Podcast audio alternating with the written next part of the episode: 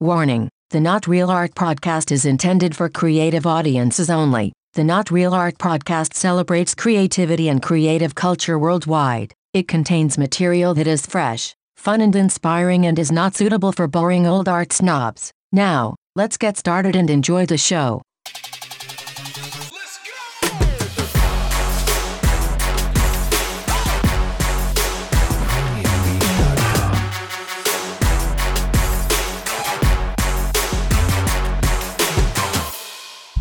Greetings and salutations, my fellow artists. Welcome to Not Real Art, the podcast that celebrates the culture of creativity. I'm your host, Sourdough. And on today's episode, I'm honored to be joined by a friend of mine who's likely the hardest working man I know. He is an entrepreneur who owns multiple businesses in fashion, music, movies, and art. He manufactures clothing, manages bands, produces films, curates art exhibitions, and even has a syndicated radio show. He's an avid surfer who rips and a boxer with a mean jab. He's a real life hero who helped save his neighborhood when the Malibu fires were raging last year. I'm honored to have this special dude in the studio today, the one and only Kevin Zinger. Thanks, brother. It's an honor to be here, man. It's an awesome place.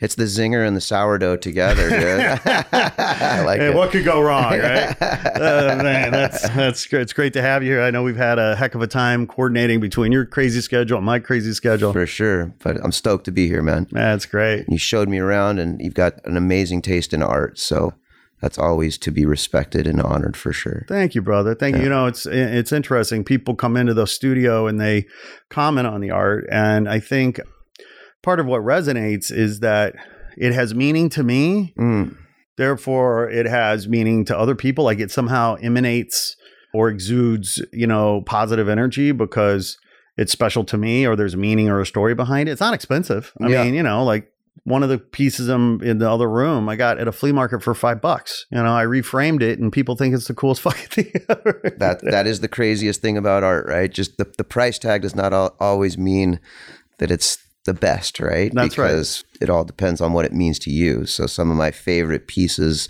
that are in my house are some of the most extremely inexpensive pieces That's that right. I own. You know, That's right, because they they make you feel good for That's some right. reason, Yeah, right? That's right. Do you even know how many pieces of art you have in your collection? God, I don't. I don't even know. I, I don't. I, don't know how many you I have. I collect art like my girlfriend collects shoes. And it's just, and it's always been, even before I ventured to try to help artists or get in the quote unquote art world, that's always been my thing. And I've just, the collection is, I need a new house, a bigger office, and a bigger garage just to store it all because it's, you know, I, I mean, I walked in here earlier and I saw a piece on the wall and I instantly asked you how much can I get a piece from that artist for because I thought it was awesome and Right. there was a connection with me as well. And then two seconds afterwards, I'm like, where are you going to put it? You know, You're like, I need another piece of art, like my girlfriend needs another pair of shoes. yeah, pretty much. Yeah, maybe I could get rid of her shoe collection and add some more. Don't do art. that. That's not going to go well. for sure. so, so when I mean, did you grow up loving art? Like, how did you fall in love with Yeah, art? I mean, I grew up sort of like, you know, Southern California kid, born and raised here. So I grew up around sort of like surf and skate culture, punk rock, hip hop. Like those were kind of like my things as a kid, right? So the artwork was always sort of like driving forces behind those communities. A lot of the, you know, the artists that I like, you know, I don't know if they're inspired or whatever, but came from that community. And so, yeah, it's just always been a part of my DNA, like, and what I've liked. I mean, even when I was a kid, I would, you know, you find badass album covers or whatever it was and you would stick that on your wall right those are when you're 13 14 years old those are your early art collections as far as like what are you sticking on your wall right what album covers or whatever it is when i got a little bit older and i started to do you know I used to own a surf and skate shop in San Diego. And for me, you know, I didn't want to put the cliche like pictures on the wall of, you know, some company's team writer or whatever it was. And so we literally, you know, I commissioned somebody to come in and they blasted one side of the wall and then I commissioned another artist to come in. I mean, this was you know 1995 before you know now every store you walk into has that but yeah i, I guess the answer is, is i've always loved art and sort of fell ass backwards into it just for the love of it you know what i mean so yeah i'm an avid collector and fan beyond just trying to help people on the business side as well. Well, but right, but I mean, like your whole career is art centric. Yeah. I sure. mean, it's fascinating to hear about your journey. And if I remember right, I mean, you you essentially cut your teeth in the music world. Mm, that's right. right. Yeah. And then that led into fashion, which sort of led into art. Yeah. And now you've built this life. Yeah. I mean, it's all very sort of, I mean, look, like a guy like me if I didn't do the things that I loved, I mean, I didn't have a college education. I had no financial leg up in the world or anything like that. I didn't come from money or anything like that. So it was, for me, it was work extremely hard at the things that you love and hopefully try to make a living at yeah, it. So yeah. when I was younger, I was trying to be a pro surfer when I was young and I was smart enough to realize that I really wasn't that good. So I needed to figure something else out. And when I was 18 or 19, I started throwing concerts. So what happened was a surf movie would come out.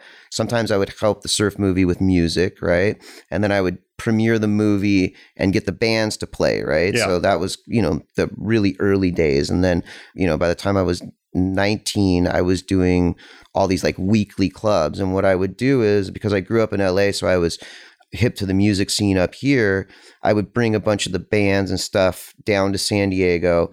And they were bands that were not very big at all, but eventually through me branding these clubs and using the moniker SRH that I was doing it with, people knew if I go to this club, it's going to be a certain kind of entertainment or a certain kind of level, right? And you know, over the years, those bands were, you know, Sublime, Pennywise, Offspring, you know, some of the iconic bands to come from, you know, and for us, it was just those were our friends, and that was the music that I listened to, and I didn't, you know, I didn't listen to the radio. I listened to underground punk rock and hip hop, so that's what we booked.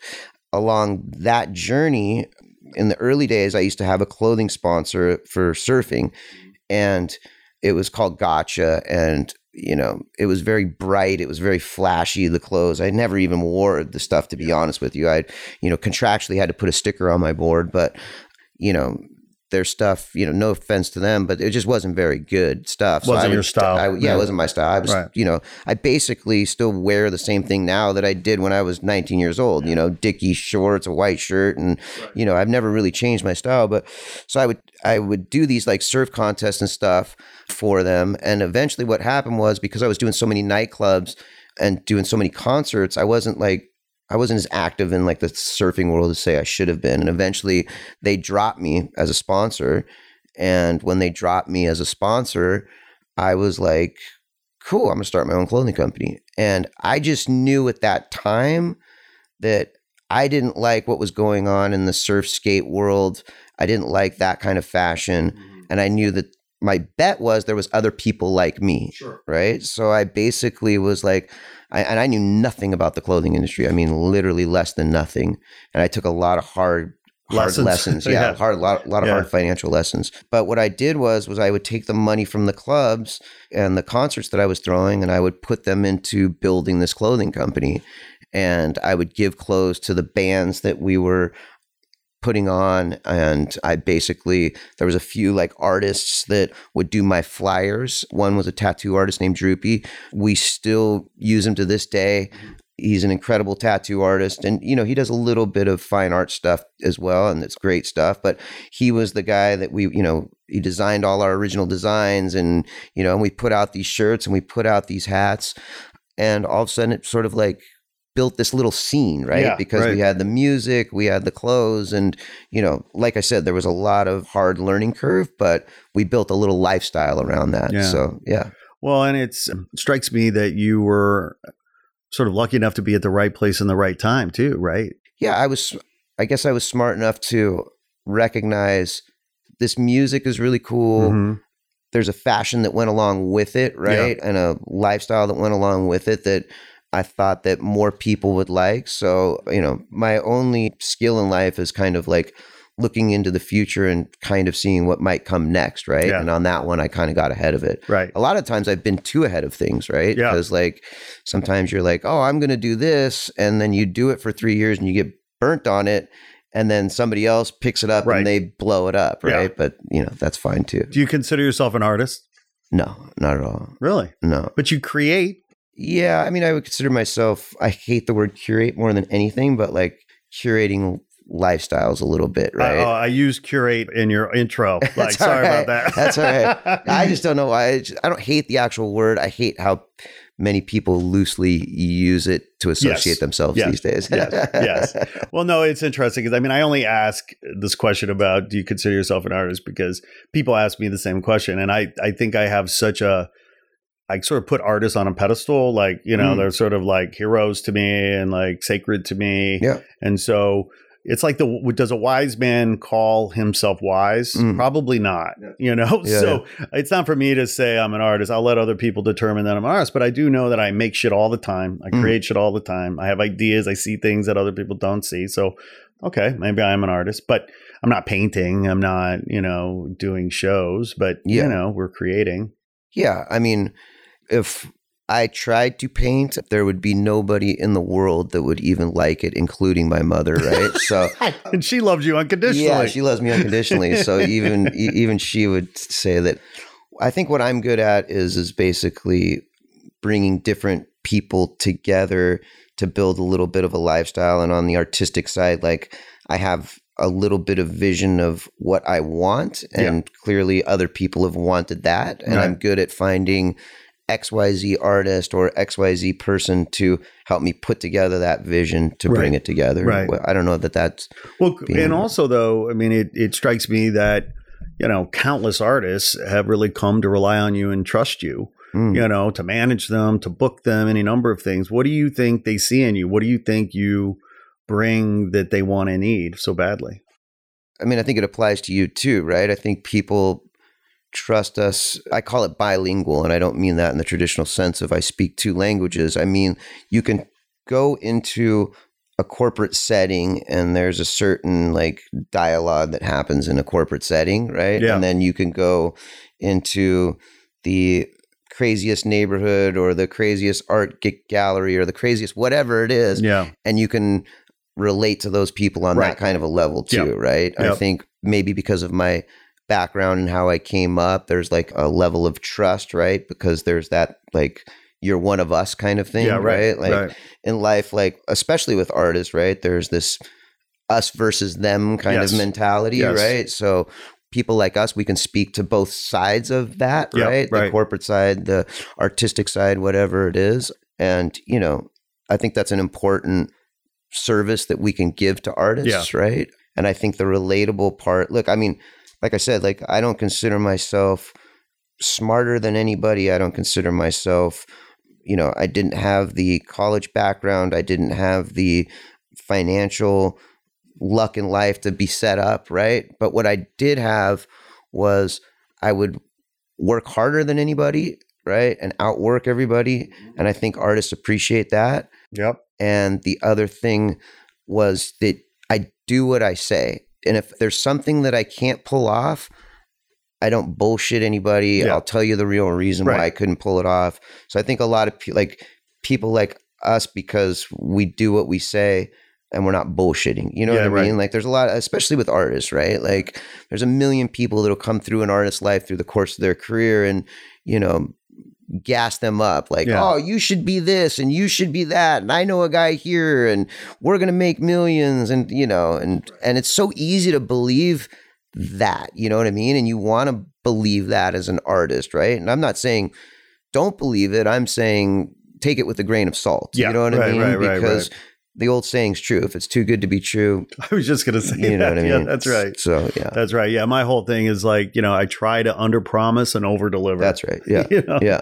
For you sure. know? And yeah, I mean, I, you know, I've worked, as you know, with artists for a long time as well. And I sort of think about, well, you know, why do I enjoy it, first of all? But like, what am I bringing to the party? And I think, you know, really at the end of the day, it's like if I believe in you, like nobody's to be more convincing than me. Mm. Like I'm the best cheerleader. you know what I mean? Yeah. Like like you know, if I believe in you 100%. and see and like you, I have to like you too, Yeah, yeah. right? Like I have to respect you. Yeah. I have to dig your work. I can dig your work and you're an asshole, I can't do it, you Yeah. know. But you know, there was a time in Chicago I was working as an artist rep. I had been a artist, commercial artist, graphic designer, Hmm. freelancer, working in, you know, ad agencies or whatever. But I got tired of freelancing or whatever, that hustle. But the company, one of the companies that offered that rep me as a freelancer, offered me a job as a rep. And I did very well in that context because, you know, I only worked with artists that I uh, liked and that were fucking awesome. And, you know, when I believe in you, I'm fucking very persuasive, you know? Mm. And so it was just, I felt like that was like a golden time in life because I just felt like I was doing meaningful work because I was putting, you know, money in people's pockets. Mm. And, you know, and that was meaningful. They appreciated For that. sure. And by the way, like I was doing something that they didn't enjoy doing, which is selling, Mm. right? Yeah, and I mean, look, you're still doing that to this day, right? Like, I mean, at the end of the day, working with people that you like is important, right? But every artist and every person has their own nuances, Yeah, right? So right. it's a it's a difficult landscape to navigate sometimes emotionally, right? Mhm. Because you're like, but what you're doing with like the conference that you put on, like, look, like the art world that we live in, like the perception might be on the outside that there's all this money and everybody's getting rich and Yeah. that's just not the case you know what i mean and a lot of the artists that we deal with or try to help like you're just trying to make a few bucks yourself but more importantly make it so that they don't have to go get a day job you Right. know what i mean and that That's they can actually produce their art Yeah, yeah, you're, yeah, you're trying to give them a platform to be able to go out and sell their works or you know what i mean so that they can actually live as an artist, right? So like when you put on something like the convention or the conference that you're putting on, right? That gives people that kind of a platform. And you know, a lot of people in the outside world might think that like you know, we're all making so much it's just not the case. We're still as much attention has been brought onto the, you know, whatever you want to call it, subgenre of art that we live in now Mm-hmm. in the last you know five years it's still n- people aren't getting rich you know what i mean struggle, so like man. so there is a part of it of like some of that you know doing it for the right reasons giving Yeah. artists a platform Yeah. and seeing something grow is is as much of the reward as the monetary part right Hundred percent. So, Yeah. I mean, for so much of this, you know, the compensation and the reward is in the process and in the Mm. journey. Yeah. You know, it's like we love what we do. We get up, we do it every day, and obviously we're trying to make a buck, and we're trying to make a few bucks, and we're trying to make a lot of bucks. But even if we don't, we're still loving the process. That's right. And and it is true, right? I mean, I think there is this mystique and there is this hype around the world that we operate in. And I think, you know, it's super sexy, right? It's super cool. Like, but that doesn't mean that the people are getting rich. yeah You know, Yeah. a- you know, the old saying about what all that glitters is in gold. I mean, it's a sh- fucking struggle out there. Yeah. You know? Yeah, I mean, I can remember when I was doing a club back in the day, and it was Sublime was playing, and this was before, obviously, Sublime. Well, Sublime didn't blow up until after Bradley passed away, but you know, they were a local band from Orange County coming down to San Diego. They didn't have a huge following, and we were doing it. It was like five dollars to get in, right? And That's amazing. That's so great. yeah, and Yeah. it was literally like fifty cent drafts and Yeah, five dollars yeah. to get in. I want a time machine so I could go back to that party. Me too. And the crazy part is a lot of those events happened pre-internet, right? So it's Yeah. like it almost like it didn't happen. Right. You know what I mean? right. Yeah. Which is kind of cool too, because for those of us that were there, we have our own Yes. little like yes. hidden gem of knowledge or memories about those things. But so I'm doing this club, you know, 20 plus years of rock and roll. My memory's not the greatest, but I'll always remember this, right? A guy came up to me and he wasn't being nice when he said this. He was it was a little bit of like kind of ball busting and a little bit of jealousy that was intertwined mm-hmm. with it. But he was like he was like, "Yeah, man, you're making a killing doing this tonight." Right? Because there was whatever, 4 or 500 people in Yeah. in the club watching Sublime, right? I looked at him, I was like, Yeah, you really think so, huh? Right? He's like, Yeah, man, you're just making a killing, like blah, blah, blah, blah. I was like, Let me ask you a few questions, man. I said, How much do you think the band cost tonight? Right? He said some number, the number wasn't right. You know, I said, how much do you think I pay the door girl? How much do you think I pay for the flyers? How much do you think the venue Yeah. rental was? How much Right. do you think all these things were? Right. Yeah. And after the whole process, we got to some number of like Right. two thousand dollars or whatever it was, Yeah, right? And I said, okay. And now this club, I said, how much is it to get in here tonight? And he goes, I don't know. You put me on the guest list. I go, exactly. but for those of the paid, it was Yeah. five dollars, right, Yeah, to right, get in, right? right. So even if four or five hundred people paid, I just broke even. You know what I mean? Right. And right. his Worked my like- ass off to break even. yeah, yeah. His whole dynamic Yeah. changed. You know what I mean? right, because it's right. really easy to sit there and go, "Oh yeah, this you know, five hundred people, Yeah. five bucks. Like you're Yeah. rich. Like Yeah. you know, you got And- in for free. and you know I mean what you're talking about right is like so powerful because you know you hear the same story in different ways and different you know contexts in the arts you know in any number of places like so what I'm getting at is like I've you know one of our guests uh, a few episodes ago was a you know professional guitarist by the name of Mike Herring they call him Fish Mm. and Fish is, I mean, he's a pro, right? I mean, he's toured with Prince and he's toured with Christina Aguilera for 17 years. Like, I mean, you know, he's that guy. He's a Mm. hired gun, right? And, you know, he was telling us about, you know, a session he did for Sony. Sony called him up, said, Hey, you know, we want you to come do this session, this artist, blah, blah, blah, blah, blah. Never got paid. You know, happens all the time. fucking, yeah, happens all the Happens time. all the right. time. So I'm just saying, like, Yeah, yeah. you know this this Happens all the this glamour of being an artist Yeah. or working in the arts like artists bring the goods artists deliver That's right. and and then some Yeah. and but whether or not they get paid is another matter altogether Yeah, I mean the art world, right? Like somebody will say like, "Oh, XYZ artist, you know, I saw that they sold the piece for $15,000." Right? And Mhm. You're like, "Sure, true, right? But the gallery took a cut, this took a cut, Yeah. they, got to pay for their manager and Yeah. and they're not selling a $15,000 piece every day, right? So your perception of them getting rich is not quite true, right? Yeah. Because if they sell a fifteen thousand dollar piece every three months and they pay the gallery, they pay this, they pay that, right right it's hard to make a living. Yeah. You know what I mean? Like Yeah. it really is. i have to say you know when i follow you on instagram or whatever i see your life you know and you're surfing and you're boxing and stuff like it just is so inspiring i mean Yeah, i- thank is that your therapy like surfing every day Yeah, boxing every day For like sure. Yeah. I mean, my routine is pretty, you know, regimented where I wake up every morning and if the waves aren't a certain size, I go and train boxing or jiu-jitsu or some sort of martial art and if the waves are there then I surf. But for me I need that hour and a half in the morning to sort of like get my body and get whatever aggression out in the morning to get ready for the day. And like as long as I have that time in the morning, it's I'm usually okay for another 12 or 14 hour long day, right? Yeah, but right. when it's when I don't get that, Right. then sometimes I can get a little bit eggy, you know what I mean? so I, I've had to apologize to a few employees every once in a while.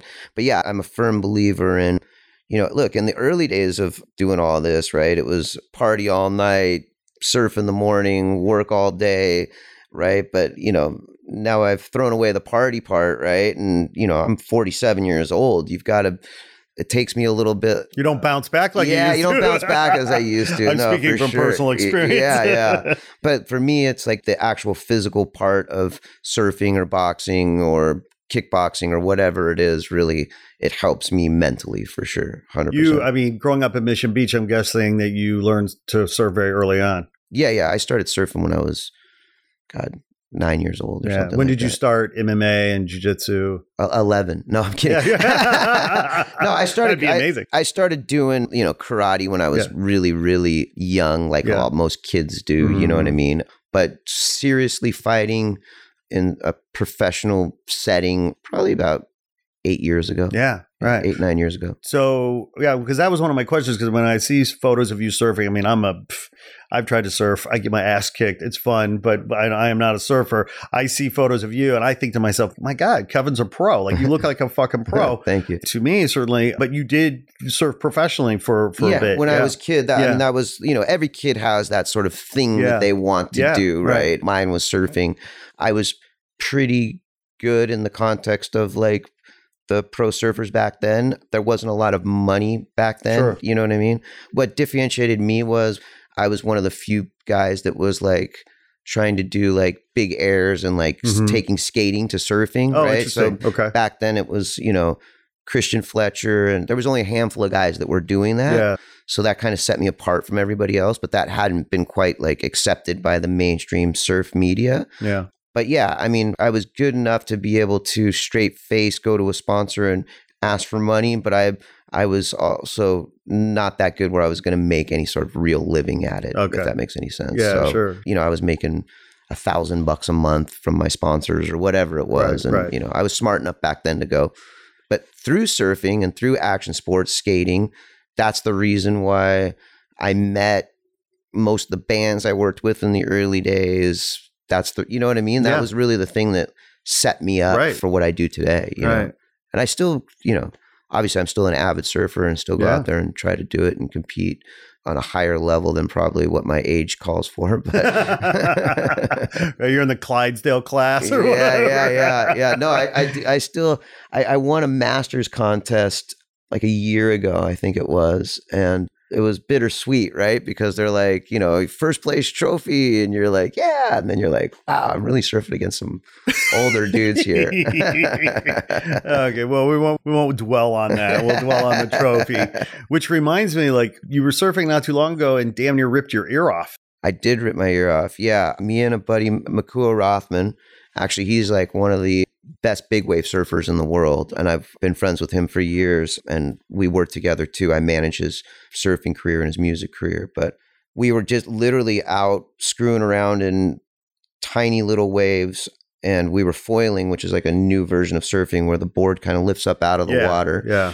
and literally we were the only two guys out and these beginner surfers showed up and like clearly these guys had never surfed one day in their lives and they had you know big old longboards. Whoever told them to get those was giving them some bad advice. But these guys sort of like paddled out right in the middle of us and i don't like foiling around anybody because you know it is a dangerous thing. So i paddled up the beach to get away from everybody. Long story longer when i caught a wave the foil takes you a long way. And I was going along and out of the corner of my eye I saw one of the guys coming at me sideways with the board up. So I jumped off the front of my board and covered up in like a boxing stance, Yeah. putting my hands over my head. And I mean it felt like Mike Tyson hit me with an axe. It was I'm still not 100% sure what hit me, whether it was his fin or whether it was the tail of his board or whether it was the foil or whatever it was. But whatever hit me, it was strong enough where it almost put me out. Right. And I was like, you know, boxing and doing MMA, I knew like, you know, don't go out, don't go out. Obviously, you're in the water. And, you know, I was Yeah. literally feeling like I was going to pass out, but I pulled myself out of that. And when I jumped out of the water, I mean, came back up, he was maybe a foot from me, the guy. And, you know, he was like, oh, I'm so sorry. I'm so sorry. And, you know, the guy didn't know what he was doing. So you Yeah. can't get mad at him. Yeah, you know what I right, right. mean? But at the time, I was just like, just get away from me because more waves were coming. Yeah, and, you know. I, I just wanted to put some separation between us. Another wave came under. I reached up, and when I put my finger on my head, my finger literally went into my head, and I could feel my earlobe was hanging off. And I was like, oh, this isn't good. So when I came up, Makua had caught in a wave and was on the other side of me that wasn't messed up. So when I popped back up, I was like, hey, I was like, I got to get, get some stitches. And he made some joke because he didn't see that side of my Yeah. head. And when I turned around and I showed him the side of my head that was messed up, I could see his facial expression just change. And, you know, he's a really heavy, gnarly human being, Yeah. right? Like if Yeah. you got like a couple stitches, he would look at you like, oh, bro, Right. put some super glue on it. You're fine. You know what I mean? So when I saw his expression like that, it almost made me a little bit more panicked. Yeah, you know what I right, mean? I was like, oh shit, this must be real. Cause Yeah. he was like, you know, in a very Hawaiian way, he was like, oh, cuz we need to go to the doctor right now. You know what I mean? Yeah. So made it out of the water and, you know, getting my wetsuit off over my head was an interesting experience to say the least with my ear hanging off. But, you know, lucky enough, Makua ran to go get the lifeguard. Funny story. The lifeguard, when he came over, I'd already hiked up the hill and was sitting in the back of the truck. And, you know, when somebody gets injured like that, a lot of people like they have the right intentions and they want to help. Yeah. But you don't if you don't know what you're doing, Right. stay away. That's right. You know what That's I right. mean? Do more damage. Yeah, you do more damage. So, you know, Makua had gotten the lifeguard and came up when the lifeguard when I and I took the compression wrap off my head that I was pushing on, and the lifeguard almost panicked a little bit too when he saw the injury. Mhm. And Makua saw that, you know, that the lifeguard wasn't handling the situation that well. So he actually took the wraps away from the lifeguard and wrapped my head himself. Mhm. And, you know, we drove to the urgent care and you know, I kept telling them just sew it up, just sew it up. But they were like, if you broke an artery in your head, you know, your head will blow up like Yeah. Stewie from Family Guy, Yeah, right? So I kept telling them to do it, and they were like, "We can't do this." So I ended up uh, having to go to Cedar Sinai in Santa Monica and go to like a specialist. So you were in Hawaii when this happened. No, no, I was in You. California. Yeah, yeah, Oh, yeah, yeah, yeah. Okay, I was in good. Malibu. I Right. went to the Okay. Malibu urgent care Got it. first, Got it. and they wouldn't. You know, they basically looked at my. You know, cleaned it out, but they Yeah. were like, "We can't do anything. This is way too Right. gnarly." Yeah. And so then I drove to Santa Monica. And so by the time I'd gotten there, we were talking about six hours between when it hit me to spending two or three hours at the urgent care with them cleaning it out and flushing it out, spending another hour and a half driving to Santa Monica in traffic. Makua had to get something to eat. Classic. This is very. This is, he's working up an appetite Yeah, with your yeah. injury. so by the time that the surgeon had come and started working on me, you're talking about like eight hours. Yeah. I lost a lot of blood. yeah. And they were like, they wanted to put me under, Yeah. you know, because it hit an artery in my head. So it was like literally like one of those like horror movie things where like blood was squirting, out of Squirting it out. like that. And they had to, I guess they're so small, and I'm I didn't pay attention during any of that part of school, but it was so small that they had to like clamp it off and, and then cauterize it. Mhm. But they had to like dig around in there for a while to find it. And long story short, because it was so close to my facial nerve, I'm so lucky that I don't have facial paralysis because if it would have hit that facial nerve, I would have had full facial paralysis. But they couldn't put Novocaine in it because they didn't want to hit that facial nerve.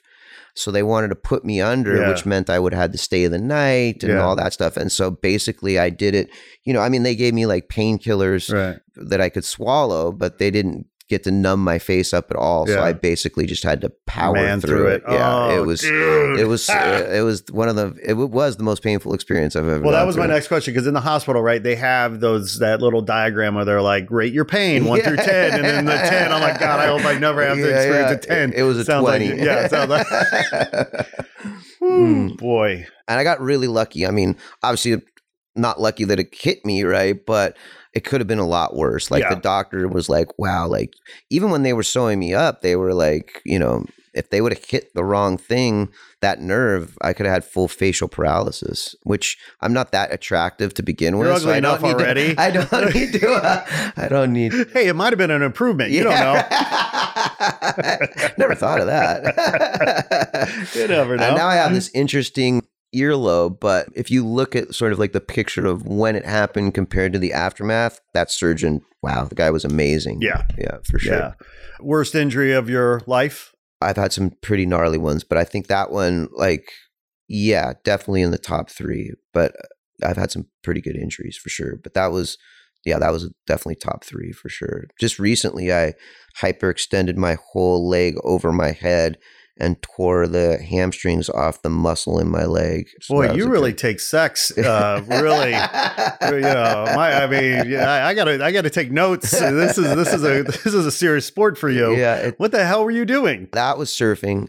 Yeah, I've had a good string of injuries. It turns out that when you're 47 and you act like you're 27, sometimes you get hurt. Right.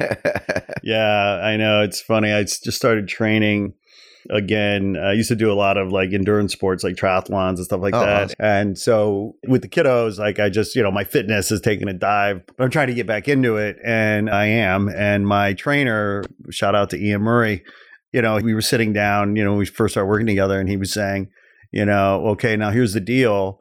Like at your age, our number one concern is is injury and avoiding it.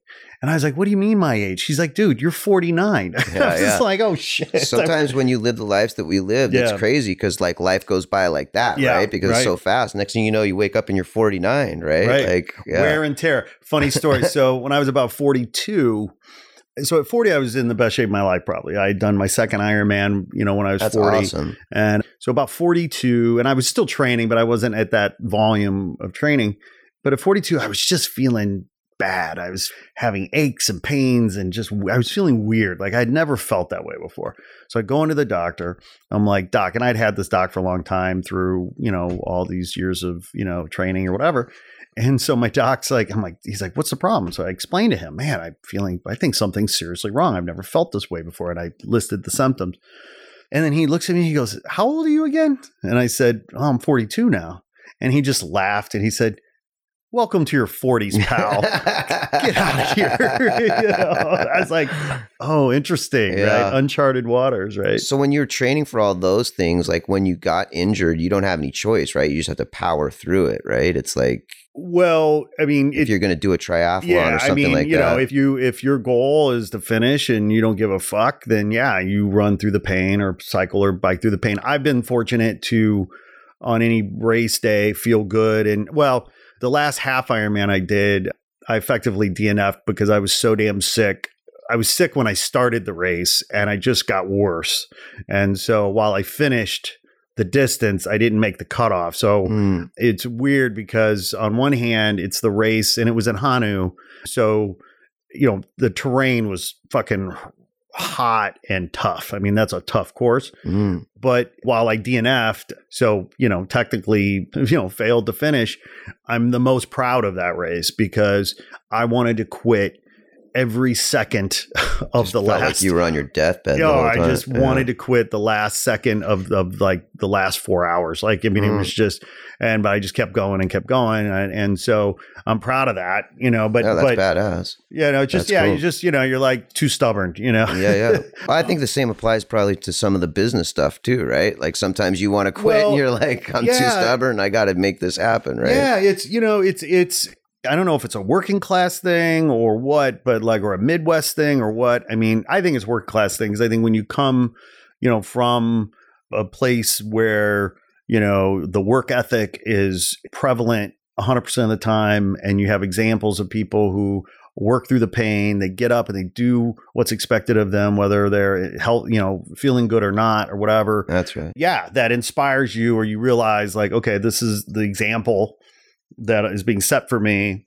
So I'm gonna, you know, live up to that, or what have you, you know. And Quitting isn't in the dialogue. Yeah. fuck no. Yeah. And perseverance and tenacity and and endurance and so yeah, I mean grit. I guess they call it grit now. You know, Yeah, yeah. we didn't get trophies for showing up. No, no, there was no participation trophies for sure. no, that's cool. It's cool to hear too. I mean, look, my dad is 77 years old, swims three miles a day, just did the Alcatraz swim on his 77th birthday. What a badass. Yeah. And it's like, so if he can do that, then, you know, Yeah. I, can, I can power through a few injuries and be all right. You know, what I Was mean? he your biggest inspiration? Who was your biggest inspiration coming up? Yeah, him Yeah. for sure. He was a really awesome human, and like uh, when we were younger, he would, you know, he would always take me with him to stuff. You know what I Yeah. mean? So it's like I got to see a lot through that, and yeah, I would say he was my biggest inspiration Yeah. for sure. But you know, different people inspire me in different ways. You know what I mean? But yeah, overall, I would say he is for sure. Yeah. What did he do? He did a lot of different things. Funny enough, he was a professional speaker for a while. So he would go to like, you know, like if big corporation would have their, you know, meeting in San Diego Mhm, or something mhm. like that, he would be like the keynote speaker and he would go do that. And, you know, He was he always an athlete? Was he always swimming? Was he always yeah, he was always athletic for Yeah. sure. You know, I mean, back then he, he still is a big skier. Mhm. He skis, you know, still at 77. He's probably better than me. But yeah, he was, uh, you know, very into snow skiing, water skiing, you know, clearly all those sports were pre, you know, snowboarding Yeah, or right. wakeboarding or anything like that. But so yeah, he's he was very athletic for Is sure. he your he and your mom still together? yeah, yeah. They still down in the San Diego area? no, they at? no, they. My dad moved to Florida, which, no offense to everybody in Florida, but I don't, I don't get that state at all. But he moved to Florida so that he could swim in the water that's warm Yeah. all year round. Yeah, yeah, yeah. yeah, yeah. that's his most important thing. right, so right, right. I, I, I totally respect that too, right? Because right. Keep the body moving. Totally, man. Yeah. Totally. And swimming is like they're learning more and more like that it's kind of the best sport, all things considered. Oh, for sure. Yeah. You know, And plus, well, I mean, when you're 77, look like, yeah, you low know, impact. you yeah, low impact for sure. Because he still does nut stuff. I mean, he still skis and all those Would you things, say you get your discipline from him? I Where does where does your discipline come from? Because you're a pretty disciplined dude. yeah, I would, I would say, I would probably say him for Yeah. sure. You know, I've never put too much thought into it, but he was always one of those people that when he set his mind to do something, he always accomplished it. You Mhm. know what I mean? So I Mhm. think that that's sort of where the discipline comes from. And for me, like part of when I was look when I was younger, like I would always go to work and do my thing when everybody else was partying and drinking. Yeah, and right. Part of it might have been discipline. The other Yeah. part was I didn't want to get in trouble. You know Yeah, what I mean? right, so right. like where everybody else was partying, fighting, and getting thrown in jail, Right. I'm like, yeah, that doesn't seem too Oh, awesome. yeah, I'm just no. gonna go over here and work. You know what I mean? You know, that's so interesting that you say that. You and I actually have so much in common because a buddy of mine, you know, told me a while ago, it was funny. He said, he's like, you know what your superpower is and, and was? And he said, your superpower is you always knew when to leave the party. yeah,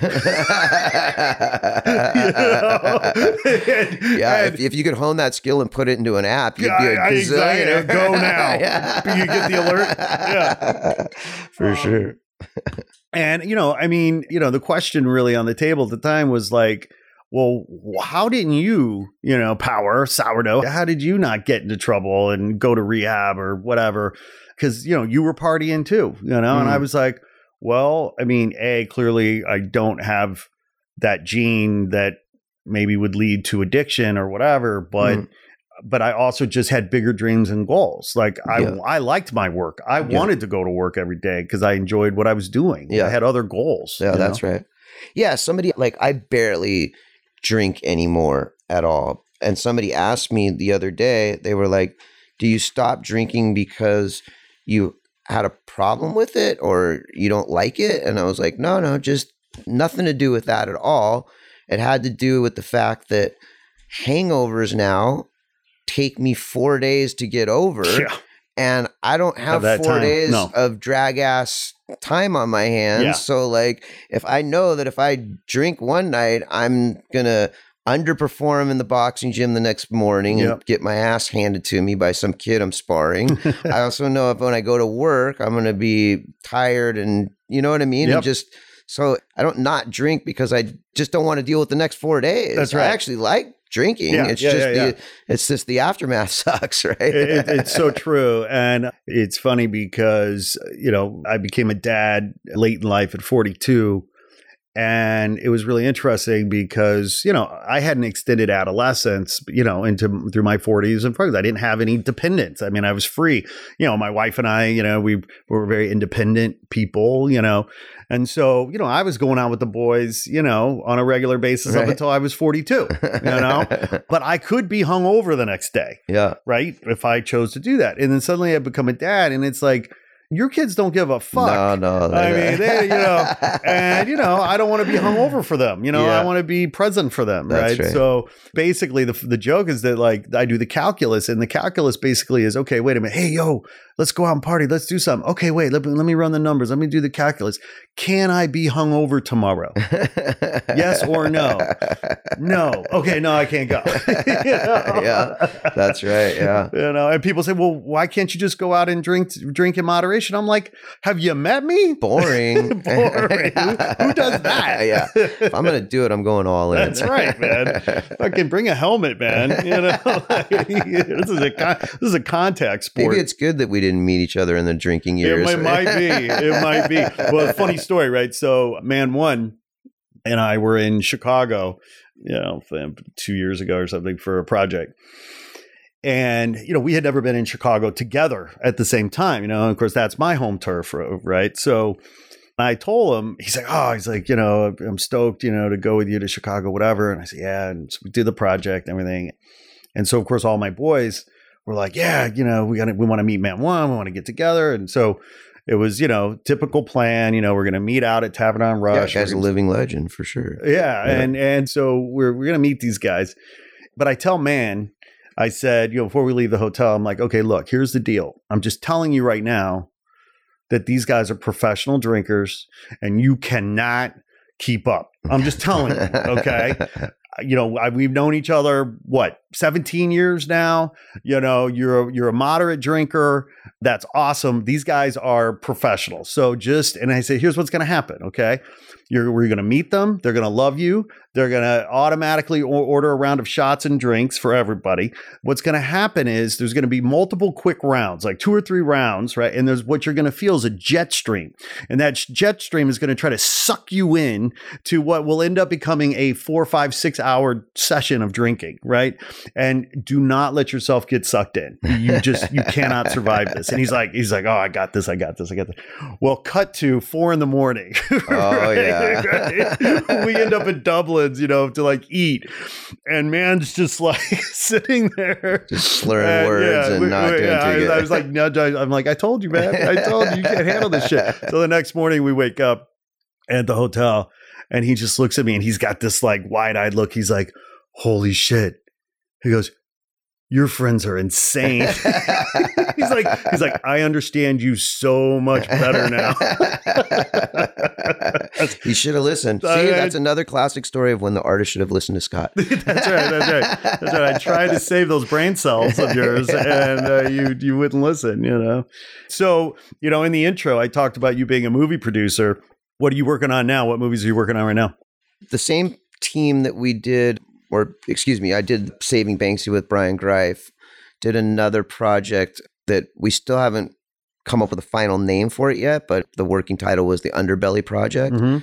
And I'm sure a lot of people are probably familiar with it, but you know, Logan Hicks and Jordan got together, you know, 100 artists went underneath a subway, abandoned subway in New York and basically did some of the most incredible murals in a place where nobody was ever going to see them, Yep. right? And so the whole thing was documented, of course. You know, the twist of the thing was was eventually the New York Times did a story on what they were doing. And to me that I mean, props to them, to Jordan and Logan, because that to me is the quintessential doing things for the right reasons, Yeah. right? Like that's doing the art for the art. And every artist that went down there and dedicated their time and dedicated their work to the project. That's super cool. But they did a story in the New York Times about it during this whole process. And, you know, they left everybody's name out of it. The police station was literally right on top of the subway. So when the police saw the article, let's just say I don't think that they liked it very much. Yeah. And they literally like, you know, made like a little task force to go after. I mean, they the reaction to it was just, you know, and obviously it was post 9/11 and Yeah. you know, you're talking about New York subways and all those kind of things, but the reaction was just like sort of monumentally ridiculous, right? So yeah, uh, the art part was lost on the PD. yeah, yeah, yeah, yeah, yeah. They didn't. Yeah, they didn't. Yeah, they, let's just say they Does weren't art compute. connoisseurs. Yeah, Yeah, they weren't right. really. Yeah. So I mean, you know, people were literally like moving out of the city and hiding hard drives, and you know, as crazy as it was, and obviously I wasn't there to go through that experience, but you know, I'm glad that they documented it well enough to be able to tell the story now. But it makes for a very interesting documentary and a very interesting story. Yep. And so that's the latest one. And then we're doing another one about CBS, Graffiti Crew out here. So the one with Logan and Jordan will be come out next, and then the one with about CBS. Will they So, stream on Netflix when they come out, like Saving Banksy did? um, hoping, Yeah. hoping. Yeah, yeah, yeah. You know, Is that? uh, I mean, do you have a distribution plan in place right now, we, or we don't. We're Yeah. we're gonna go shop the films. You know, we're gonna shop the Underbelly project 1st Mhm. and see who's the right partner for it. yeah, right, right, right. But What are your average budgets for these movies, roughly, if you don't mind sharing? Yeah, no, they're not a lot. Like people would think, like, you know, going back to the earlier conversation of, of people's perceptions, right? Like, you know, these movies don't make a lot of money. right. Like us, for the people that are in the art world, right? Like, of course, we enjoy them, right? But the audience is still a small audience, Yeah. right? So you're not talking about millions of dollars. You're talking about hundreds of thousands of dollars, right? And with the scale of economics, the budgets are Yeah. in the same realm as what you're making back, right? So, Yeah. like, when we set out to make a documentary like this, like, the goal is always just to break even, right? Right. Hopefully, you know, like anything, and, and not to use a bunch of business terminology, they're annuities, right? So they're going to pay Yeah. off over a Yeah. course of time. And Yeah. like, I believe that like we are in the early stages of, we're living and breathing in the early stages of an art wave and movement, right? That will be celebrated for decades to come, Yep. right? So with that, you know, the idea on the, on the business side is is those documentaries will forever be interesting, forever be evergreen pieces Yeah. that people want to watch to Right. to see what the beginning of this movement was, right? But in the short term, talking about, you know, having to pay your bills and break even and run a business, right? In the short term, the goal is really just to break even on these things, Yep, right? So, but, you know, I think, look, I, I think that they're important movies and important stories to tell, or else I wouldn't spend my time doing them. But for me, like, I'm listed as a producer on all the movies, Mhm. right? But there's a lot of people that deserve a lot more pat on the backs and credits than just Kevin Zinger does, right? Sure, because sure. I'm like this the stories are there. it's a team sport. Yeah, it's a team Yeah, and, and. I add something different than, you know, my connection to the music business and my connection to understanding of how to market things and like in the traditional sense of putting out a movie, I play a different role. You know what I Yeah. mean? On the creative side, you know, my input is like there's a ton of people that are in the weeds getting that movie far enough along before I'm actually even putting my input Yeah. into it, right? Yeah. So like on the creative side of things, I'm very much top view sort of like a lot of people have put a lot of blood, sweat, and tears into it before I start to put my, Sure. You know, two cents into it. If that Yeah. makes any sense. Yeah, yeah, yeah. Yeah.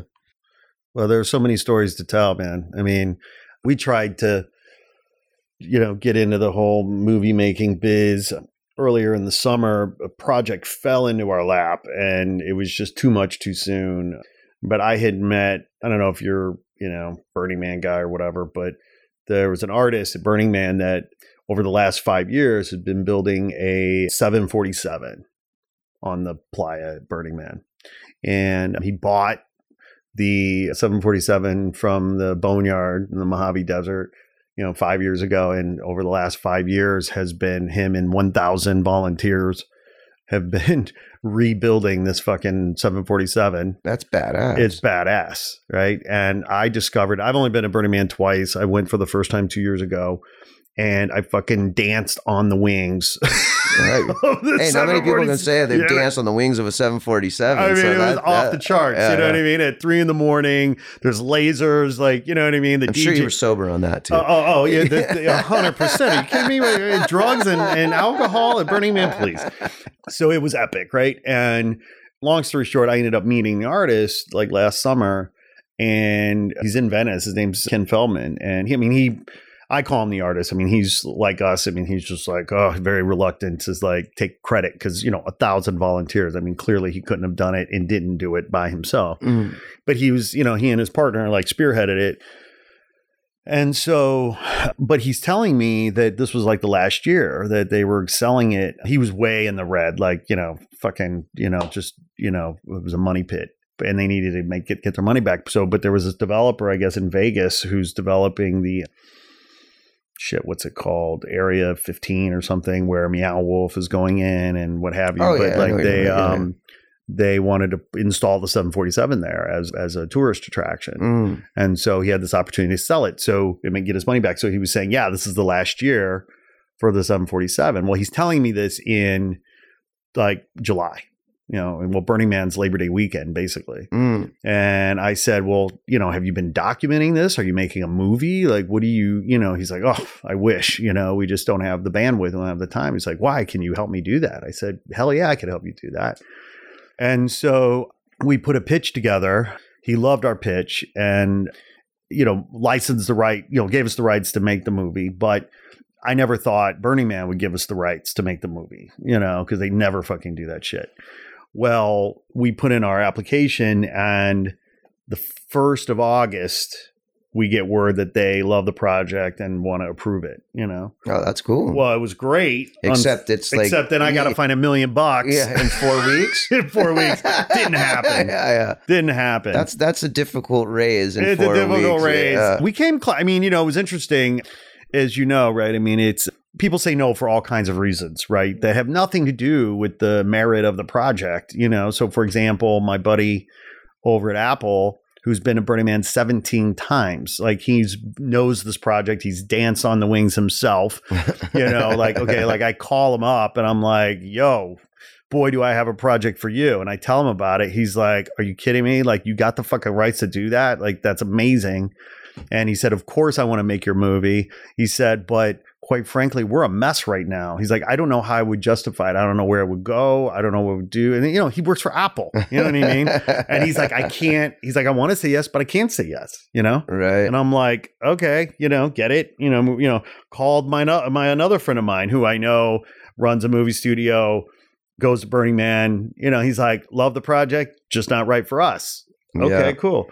Well, I called Netflix. You know, I happen to know someone over there. You know what I mean? Well, it turns out Netflix was looking for a Burning Man project. Like they were, they've been in the market for something. And when they took a close look at it, they loved it, but they just felt like it was too niche in the end. But the art part was too niche. Yeah, well, we really were were we were like, look, this is a non-narrative. This is a visual poem. The pitch Mm. was we want to honor this epic art project with a epic art film, Mm. and we want to win art. We want to win awards for this as an art film. We're not. This is a non-narrative. It's heavy music. You know, the soundtrack's going to be. You know, we're going to get Trent Reznor to do the soundtrack or whatever, Mm. right?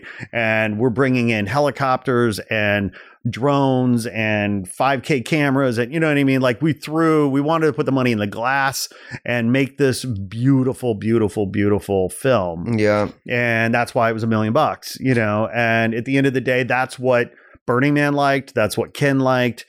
And ultimately, Netflix uh, respected the idea, but just felt like it was too niche. Yeah. And but you know, you know as well as I do that if they had loved it, if they felt like it was right, they would have Mm. made it happen, and Yeah. we would have made it happen one way or another. So anyway, I mean, it's No, I get it. I mean, look, there's there's millions of projects that are badass projects, but they don't fit in the realm of the dialogue or whatever that company wants at that given that's time. right. You know what right. I mean? And, That's right. and that's that goes back to what we were talking about earlier. Is is we understand that, right? And we can translate that back to people that might not understand that. Right. You know what I mean? That's right.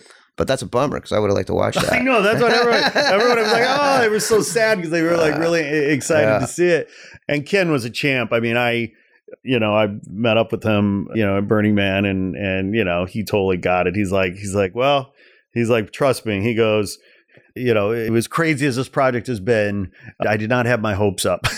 you know, he's like, he's like, I, I totally get it. Don't even worry about it. you know? Yeah, well, as a documentary geek, I would have really liked to seen that one, but oh well. Uh, oh well, on to the next. yeah. There are many, many more. I'm also probably the only human being in Southern California who's in either music or art or fashion that hasn't been to Burning Man, but one day I've got to go there. Bur- listen, here's my take on Burning Man. As a creative person, as a creative professional, I feel like it is required reading. Mm, You know, like you got to go and see it once. right. It is truly epic. What is done for one week for the love of the game, this ephemeral thing that everybody that so all these people pour their love and blood, sweat, and tears into Mhm. making art and you know bringing their gifts to this community that rises from the dust for a week it's pretty mind-blowing and you know but it's hard i mean it's it's hard to get to it's it's a, this is what i say about burning man a couple things one is because people say well what's burning man like i say well if barnum and bailey and salvador dali and the grateful dead had a love child in the desert It would be Burning Man. it might be Burning like- Man. That's a good analogy. I like that. right. So that's that's one model. yeah. The other thing I'd say about Burning Man is that if you don't like camping, Mm. and especially in extreme conditions, you So may not Burning like Man's Burning not Man. for you. Yeah. Right? If you like art, you're probably going to like Burning Man. If you like music, especially EDM, you're probably going to like Burning Man. If you like cosplay, costume play, you're probably going to like Burning Man. if you like being greeted with a hug from strangers you've never met before, you might like Burning Man. if you like white people, you might like Burning Man. If you don't like any of those things, you may not like Burning Man and you might be a racist. That was the best Burning Man analogy I've ever heard. I like that. That's it. And I like about half of those things. exactly. So, you know, and I, you know, I got my first invitation to go in like 96 and, you know, I'm a big outdoors guy. I love camping and I just always felt like, well, if I'm going to spend the time and energy to go in the middle of nowhere, I don't want to be with 50,000 other people. Mm, You know, I want to be by myself yeah. you know, or with a very small select group of people that I, you know, want to hang out with. But there was part of me that eventually just got sick and tired of people inviting me, you know, or, or me saying, no, I haven't been. And I'm like, fuck, I just got to go, Go check, check this thing out. out. and see what it's about. Yeah, I think my take on it is was always like in the early days, I was like, you know, when it first started, I was like, Burning Man, I don't need to go there. I'm living that. Like, that's Right. no problem. yeah. And then later, I think my hesitation to going was like, did I miss the magic part of it? Right? Did Yeah. I miss the special Right. part of Right. it? Did it like because like most things, right? As it gets bigger, evolves, right? There's a little bit of the original mindset is lost. So I thought that, and then recently I've changed my mind a little bit, only because this guy Alex, who was like the developer behind the Mayfair Hotel, nice guy, and I mean he when you say like life changing, I think that's a little bit of a stretch, but literally you can see the energy in his face when he talks about it. Yeah, you know right. what I mean? And he's like, he's Animated. like, you have to go, you have to go. Yeah, you know yeah, what I mean? And so, so he's sort of like brought me to the other side where maybe I've got to go check that- it out that- once. That's what I was getting, and and that's why I'm like, I'm sick of this. Like, like I gotta go. you know Yeah, what I mean? Just to shut these guys up, you know? get them out of my face. You know, my buddy actually has a pretty cool camp there, and so it is interesting. And you know, and I and I hear you, like you know, this idea of like, did the magic. You know, because you know the OG burners are like, oh yeah, They're over it probably. well, I mean, you know, it's interesting. There is you in, in talking to them because they definitely romanticize the early days, Mm, but you also th- when you think about what it is now and what it was then, like sure, maybe like there was bigger bombs and yes, maybe there were guns being fired and maybe the orgies were bigger or whatever, but now like there are lasers and sound systems and colors that are just electrifying this landscape that wasn't happening then right, right, you know right. and so it's different and uh, is it better who knows but it is different and it's certainly it, it's fucking cool you know Yeah. what people do i mean to give you an example right so we were riding our bikes last year because you got to have bikes to get Mm. around there you know and and it was like two in the morning we're riding back and you, you have to just for safety you have to illuminate your bike you know so you're putting lights on there so you don't fucking crash into anything. And so we're riding along and somebody says what the hell is that? And we stop and we look up and in the sky and and you know i might have been under the influence of you know any number of things No. and i look up I would hope and- so. yeah and i look up and in my intoxicated perspective at first what i see is this amorphous shape in the sky that is like just shape shifting and at first you think holy fuck Mushrooms are awesome. Oh yeah, right. Yeah, exactly. These are great mushrooms, right? So you're like, "Fuck, what is that?" And then you know you you you kind of cut through and you're like watching it, and then you realize like, "Oh wait, that's like 400 drones that are dancing in Oh, that's in, badass. in a in a choreographed, organized way." no shit. and huh? you're watching and we're watching for 10 minutes these 400 drones do this dance and then after about 10 minutes then they all kind of swarm together come back down and land in their hive like a bunch of bees right? And That's then it's badass. over right? Well yeah i was like holy fuck. Now i found out later that what this is the, the artist that put this together he started with 200 drones like on the first night. Every night he added 200 more drones. Wow. he did one performance a night And by the end of the week, there were what fourteen hundred drones or something, right? What's what's six times two hundred? So But is he controlling them all? Yeah, or is so, so they're all programmed. Gotcha. So like basically their program where the GPS is That's right. keep yeah, yeah. and so they're just all doing That's their pretty dance. cool though. And but it was the thing about it was we only saw it because we happened to be there at the right moment at the right time and someone noticed it and it was just this magical Yeah, yeah. thing that much like those club days back in San Diego if you weren't there you, don't didn't know Yeah. and we happened to be there we know and it's like that kind of artistry that kind of ephemeral you know love and beauty you know is kind of what Yeah. what you get to As a witness. special moment. Yeah, it was a cool yeah, moment, that's you know? awesome. Yeah. so anyway I like that's that. Burning Man, brother. Hey, listen, I'm looking at the clock. You're a busy man. I, you got to be somewhere, my friend. It is like one o'clock. yeah. God forbid I make you late for yet another hot date. What's uh, what's your afternoon look like? I have to go to Universal actually to talk to our. They distribute their independent wing distributes a couple of our record labels. Awesome. So I've got there's a few projects that you know I'm excited about all the projects that we do. So I don't want that to come off the wrong way. But there's a few that you just you get really excited about that you put your passion behind as well as the work. So it's kind of going out to go check that out Right on. there's this kid amigo the devil that i've started working with a couple years ago and he's the to me the best songwriter that i've come across in decades Wow, and he that's saying a writes like they call it murder folk he Okay. writes a lot about serial killers and but he does it from the perspective of like like almost learning like life lessons from them you know what i mean Right. and and he does it in a very clever way. It's and the music is just incredible. But yeah, Right so anyway, it's going to go have a meeting about that. And, and what's his Amigo the Devil. amigo the devil? Yeah, All yeah. right, I'll have to check him out. Yeah. Excellent. Well, yeah, that's what I always said. If I could learn vicariously through serial killers, I don't have to become one. yeah, not a very good long term uh, job perspective being a serial killer, but And I remember growing up outside Chicago when they discovered, you know, John Wayne Gacy's fucking Yeah. backyard. yeah, You know. I was just in Austin, Texas, and funny enough, the mayor of Austin, Texas made November 16th Amigo the Devil Day. So full proclamation, Right like on. yeah, so- like the whole nine yards of the city. So I flew out there for it and I stayed at his house, Amigo's house, and he had two or three original artwork pieces by John Wayne Gacy. no kidding. Yeah. Right on. Yeah. hey, you know, Not exactly The- my style, the- but yeah, I, can right. appre- I, I, I appreciate Not the, your uh, aesthetic? Yeah, no. but you appreciate he was keeping it real. the Let's just put thought, it the that way. thoughtfulness. Yeah. Uh, Kevin Zinger, man, such a honor, privilege Yeah, to sit down you with you. me. Thank you very much. Will you come back someday? Anytime, right, anytime, my friend. Appreciate you. Appreciate you. Thanks, brother. All right, man. Right Peace on. out. Cool. Hey there. Thanks for tuning in. Please be sure to like this episode and share it with your friends on social. And if you haven't already done so, please be sure to press subscribe and follow us on IG at Not Real Artificial. We appreciate the support. Sourdough out.